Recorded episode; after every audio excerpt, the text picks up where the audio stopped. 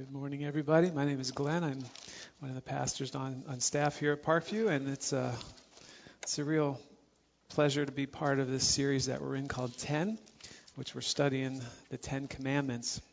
This morning we're going to look at the fifth commandment. It's found in uh, Exodus chapter 20, verse 12. If you're going to use the Bible in the chair rack in front of you, that's on page 76. The command is this to honor your father and your mother so that you may live long in the land the Lord your God is giving you. The fifth command that we're going to look at today is unique in a few ways. First of all, it's one of the only two that are cast in a positive note instead of a thou shalt not. This is one of the ones that is thou shalt. Ray looked at um, the first one last week, remember the Sabbath, and then, of course, this one to honor your father and mother. It's also somewhat unique in that it marks a turning point among the Ten Commandments. The first four commands generally uh, have to do with our relationship to God.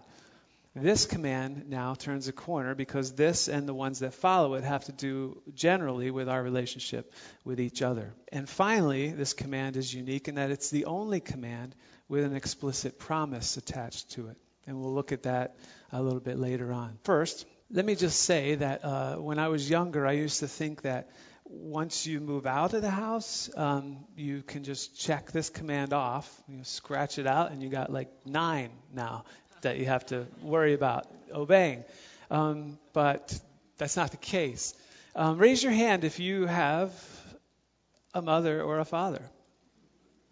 Should be everybody. It's good. That's who this command is for. It's for all of us. We all have a mom, we all have a dad.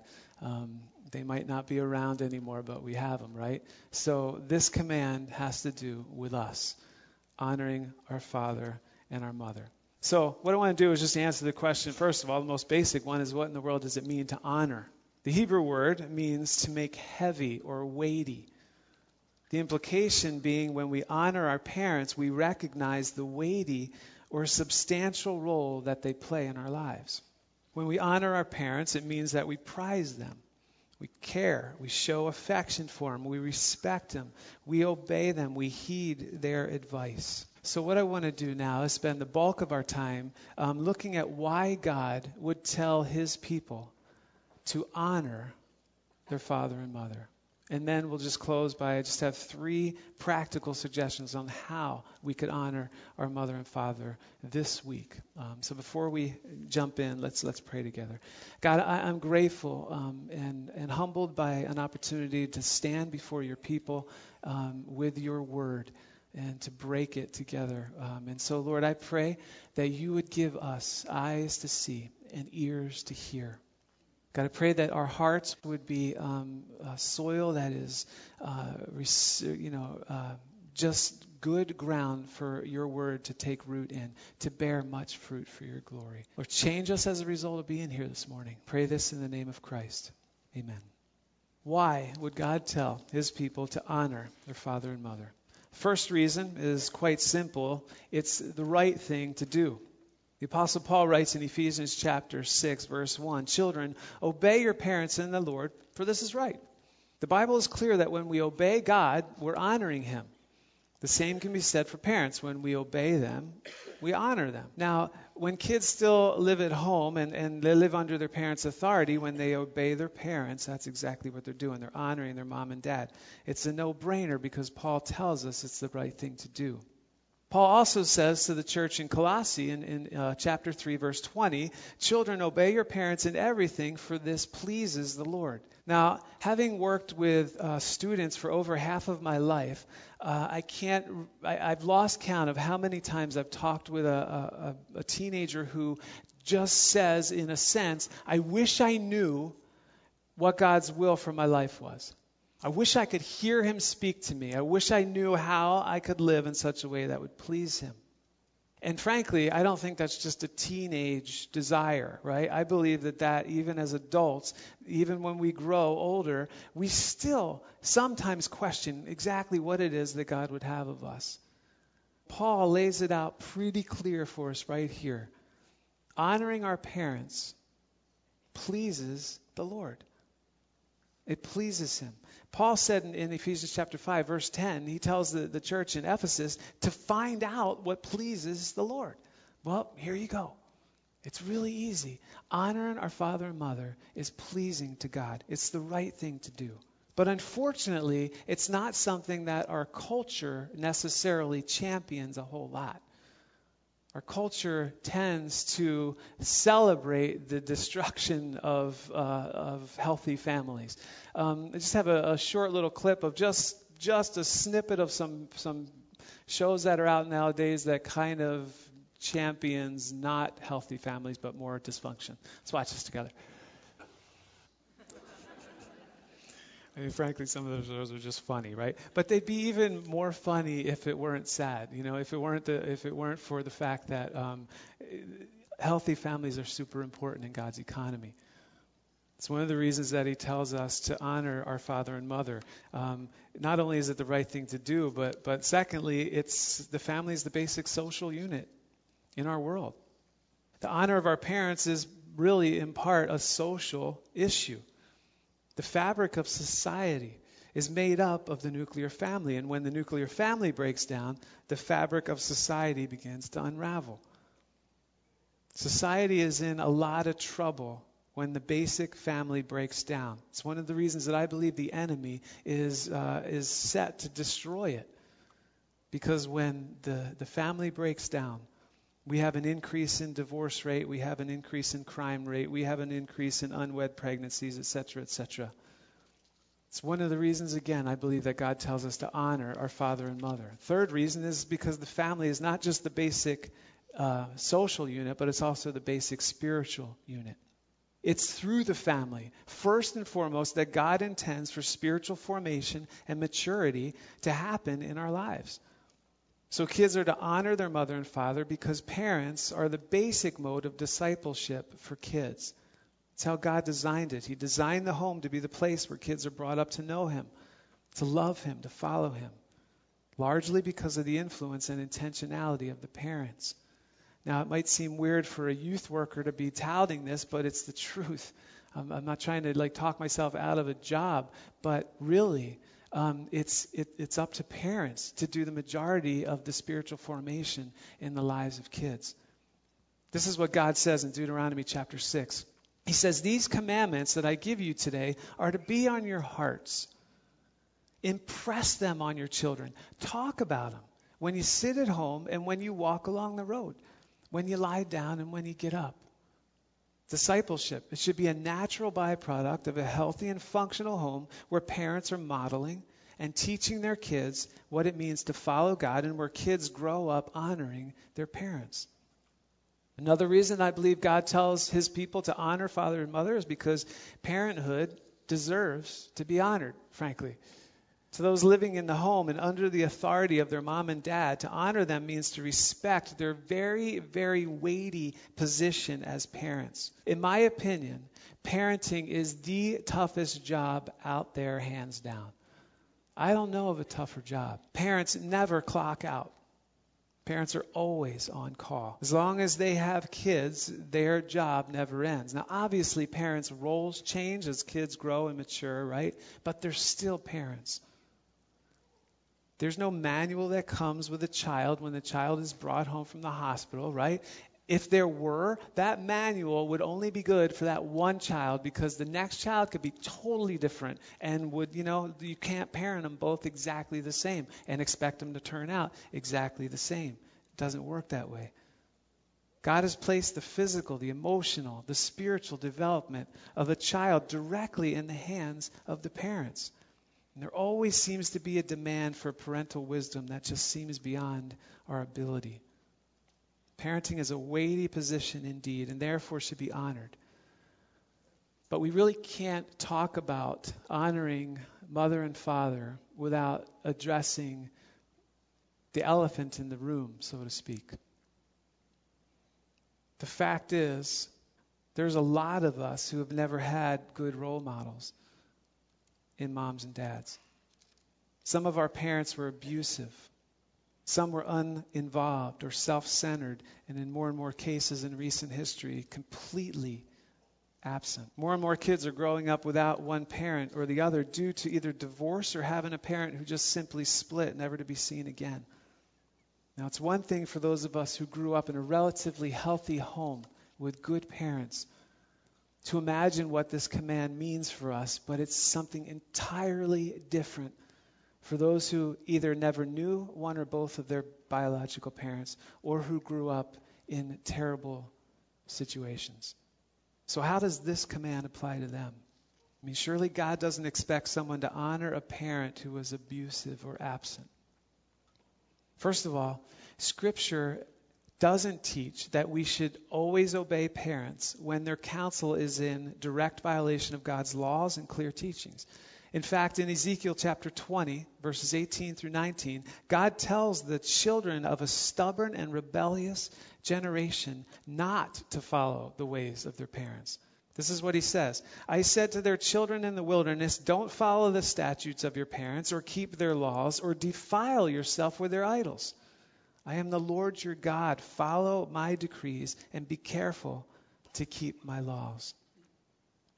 So there are clearly times in which kids need to obey God rather than a parent in situations where a parent's instructions go against God's word. Honoring a parent doesn't mean willful subjection to abuse. The fifth commandment is about respecting the role and the authority of the position of parenting as much as it is about honoring the person of the parent. I might not uh, agree with everything that former President Bush said or did while he was in office.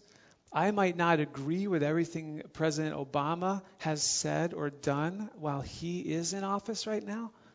But if I were ever given the opportunity to meet the President of the United States, it would be shameful for me not to treat him with the utmost respect because of the office that he holds. The same is true for parents. Good or bad, we still need to honor the role that God has placed them in. Five, why did God tell his followers to honor father and mother? Because children need parental guidance. Now, when babies, infants become toddlers, and toddlers become, you know, grow into uh, grade school kids, and when they grow to become middle schoolers and then high schoolers, they need instruction. They need guidance. My wife Julie and I are amazed a lot of times when we're reminded of how much our kids still have yet to learn. I don't know if you've ever felt this way as a parent, but sometimes we fall into the trap of thinking, like, well, because we know it, somehow magically, they just are going to know it. But that's just not true.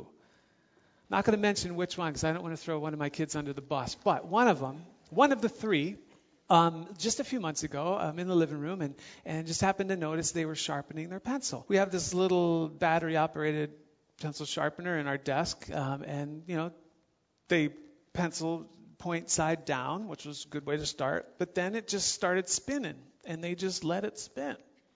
And then they pulled it out. It was like, oh. And then they pushed it in there, and it just spun. And I'm like, you, you know, like if you hold the pencil, the blade goes around and sharpens it, and then you pull it out, and they're like, oh, oh, cool. And I'm like, wow, really? it was amazing. Like, but but honestly, like sharpening a pencil is a really dumb example. Think of all the, ways that our kids need our instruction. How, how they deal with their peers. How they deal with the opposite sex. What it means to follow Christ. How they should respond to their parents and their siblings. And on and on and on. Kids need our instruction. It's one of the reasons that God tells them to honor your father and mother.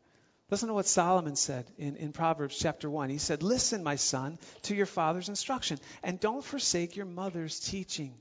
They're like a garland to grace your head and a chain to adorn your neck. Another reason is that aging parents need our help. To those living outside their parents' homes, out on their own, to honor mother and father means, among other things, to care for them as they age. Now, obviously, today we have some government um, safety nets, right? There's Social Security for now. I don't know how much longer we're going to have it, but right now we got it, right? Um, but that was not true in the historical context of the giving of these Ten Commandments.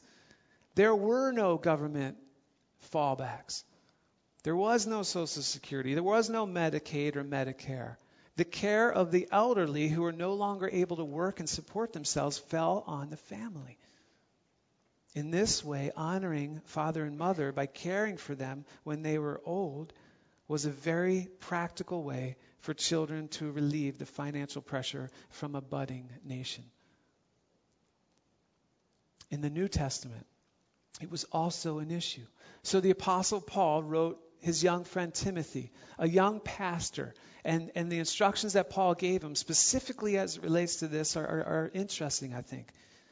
This is what he says in 1 Timothy chapter 5. Give proper recognition to those widows who are really in need. But if a widow has children or grandchildren, listen to this. These should learn, first of all, to put their religion into practice by caring for their own family and so repaying their parents and grandparents. For this, here we go again, is pleasing to God. And Jesus lambasted the religious leaders of his day because they dishonored their parents by hiding behind their lame religious traditions. This is what he said to the Pharisees at one point. He said, You have a fine way of setting aside the commands of God in order to observe your own traditions. Moses said, Honor your father and mother, and anyone who curses their father or mother is to be put to death. But you say that if anyone declares that what might have been used to help their father or mother is dedicated or devoted to God, then you no longer let them do anything for their father and mother. Thus, you nullify the word of God by your traditions that you have handed down. What Jesus was saying was this if an aging mother or father uh, needed financial help in that day, the Pharisees would have the money to do it, but they, instead of helping them, would say, "Actually, Ma, I know that you're you're struggling with rent this month, but like, you know, I, I was going to help you with this. I have some money, but it's really devoted to God. So, sorry." Jesus is like, man, you got it all wrong. It's backwards with you. Honor them, help them when they need it. It's another reason why I believe that God tells his followers, his people, to honor our father and mother. Another way is because our parents reflect, or honoring our parents reflects our relationship with God. Pastor and author John MacArthur writes God, who is himself a father, father of our Lord Jesus Christ and of all Christians through him, cares about families enormously. Family life, with its built in responsibilities for both parents and children, is part of his purposes for all. And the way we behave as children and parents is a prime test of both our humanity and our godliness. When we honor our father and mother, we're first and foremost honoring and obeying God because He's the one who told us to do it. If we respect God, we'll respect our father and mother. If we love God, we'll love our father and our mother. If we want to honor God, we will honor our father and mother. How we treat our parents is a direct reflection on our relationship with God. 1 John 4 Verse 20 says this Whoever claims to love God, yet hates a brother or sister, you could add, or a mother or father, is a liar. For whoever doesn't love their brother or sister whom they have seen can't love God whom they haven't seen. I believe another reason that God tells us to honor our mother and father is because honoring our parents demonstrates a respect for authority in our own lives. We read this in 1 Peter chapter 2. Submit yourselves for the Lord's sake to every human authority, whether to the emperor as the supreme authority, or to governors who are sent by him to punish those who do wrong and to commend those who do right. Here we go again. It's God's will that by doing good you should silence the ignorant talk of foolish people. One commentator writes a lack of respect for parental authority will ultimately lead to anarchy in society generally. One of the purposes of this commandment was to engender respect for all rightful authority, whether that authority be in the church or in the state. As parents, we have to model what it means for our kids to respect authority. We can't just simply like play the ace in the hole. You know, it, like we just can't say to our kids, "Hey, you got to honor me because the Bible says so." The Bible does say so, yes. But as parents, we need to be the kind of people that our kids want to honor. That's that's the ideal. When the apostle Paul quotes the fifth command in the New Testament to remind kids to honor their parents, he immediately follows that up immediately with something to say to parents, specifically to dads in Ephesians 6 4, he says, Fathers, don't exasperate your children. Instead, bring them, up, bring them up in the training and instruction of the Lord. And in Colossians 3, he said, Don't embitter your children, or they'll become discouraged. Basically, what he's saying is don't provoke your kids, don't irritate or aggravate them. Do our kids, parents, hear us bad mouthing those in authority over us at work? Do our kids at home hear us bad mouthing the cop who pulled us over and gave us a ticket because we were speeding? Do they hear us at home bad mouthing our political leaders whenever we get a chance? Paul told Titus to remind the people to be subject to rulers and authorities, to be obedient, to be ready to do whatever is good, and to slander no one. Do we model what it means to honor those who are in authority in our home? And the final reason I have for why I believe that God tells his people to honor father and mother is because honor is reciprocal. And this is where the explicit promise comes into play. One commentator says, Only as the sequence of generations lives by this commandment can each father or mother count on the promise. The son or daughter who honors becomes the father or mother who is honored thus ensuring long life in the land the Lord God gave Israel. The promise, of course, is children, uh, obey your father and mother, and you will enjoy long life in the land the Lord your God has given you. That's the explicit promise. There's a sense in which that promise is literal. And here's why. Rebellious kids, in the time that these commandments were given, would not enjoy long life because literally they could be punished by death for their disobedience and rebellion. Listen to what God says in Deuteronomy 21. This, this is pretty sobering stuff. If someone has a stubborn and rebellious son who doesn't obey his father and mother and won't listen to them when they discipline him, his father and mother shall take hold of him and bring him to the elders at the gate of his town. They, they shall say to the elders, This son of ours is stubborn and rebellious. He won't obey us. He's a glutton and a drunkard. Then all the men of his town are to stone him to death. You must purge the evil from among you. All Israel will hear of it and be afraid. I read that and I think, man, my kids get mad when I take their cell phone away for something that they did. But can you imagine the respect that would be you know, given parents in that day and age when when they heard that God say this to his people, man, you talk about like a holy fear. I think that would just that in and of itself would make parents' job a little bit easier, you know? Having said that, I feel like I need to say this parenthetically because after the first service, a mom came up to me who's um, has a has a child who has been wayward, and this parent is crushed because this parent has been doing everything she knows how to do to bring this child up in the way of God. And I know, I know for a fact she's not alone. I know there's parents in this room who have a son or a daughter who has just gone off the deep end. And you're at your wits' end. Yeah, you haven't been perfect, but none of us are as parents. But you've been praying, you've been pleading with God, you've been talking with people, you've been reading God's word, you've been standing on his promises, and you're hopeful, but you're losing that hope.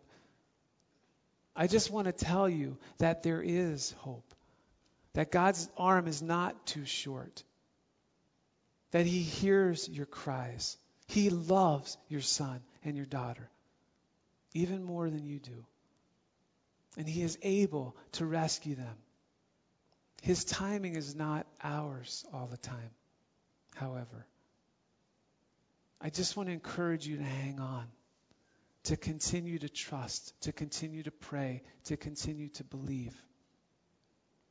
As we talk about the promise that God attached to this command, we just saw that in one way it's almost a literal, you know, fulfillment. But in another way, in the way uh, uh, that it's reciprocal, this promise also has fulfillment. The brothers Grimm have a fairy tale that goes like this. Once upon a time, there was a little old man. His eyes blinked and his hands trembled. When he ate, he clattered the silverware distressingly. He missed his mouth with the spoon as often as not, and dribbled a bit of his food on the tablecloth. Now he lived with his married son, having nowhere else to live, and his son's wife was a modern woman who knew that in laws should not be tolerated in a woman's home. I can't have this, she said. It interferes with a woman's right to happiness. So she and her husband took the little old man gently but firmly by the arm and led him to the corner of the kitchen. There they set him on a stool and gave him his food in an earthenware bowl. From then on, he always ate in the corner, blinking at the table with wistful eyes. One day his hands trembled rather more than usual, and the earthenware bowl fell and broke. If you're a pig, said the daughter in law, you must eat out of a trough. So they made him a little wooden trough, and he got his meals in that. These people had a four year old son of whom they were very fond. One supper time, the young man noticed his boy playing intently with some bits of wood and asked what he was doing. I'm making a trough, he said, smiling upward for approval, to feed you and Mama out of when I get big. The man and his wife looked at each other for a while and didn't say anything. Then they cried a little. Then they went back to the corner, took the little old man by the arm, and led him back to the table. They sat him in a comfortable chair and gave him his food on a plate. And from then on, nobody ever scolded when he clattered or spilled or broke things. Commentator R. Alan Cole writes this Those who build a society in which old age has an honored place may with confidence expect to enjoy that place themselves one day. I love that quote. Those who build a society in which old age has an honored place may with confidence expect to enjoy that place themselves one day. How? How can we honor our father and mother? Even this week, I have three suggestions Number one, pray. Pray for your parents.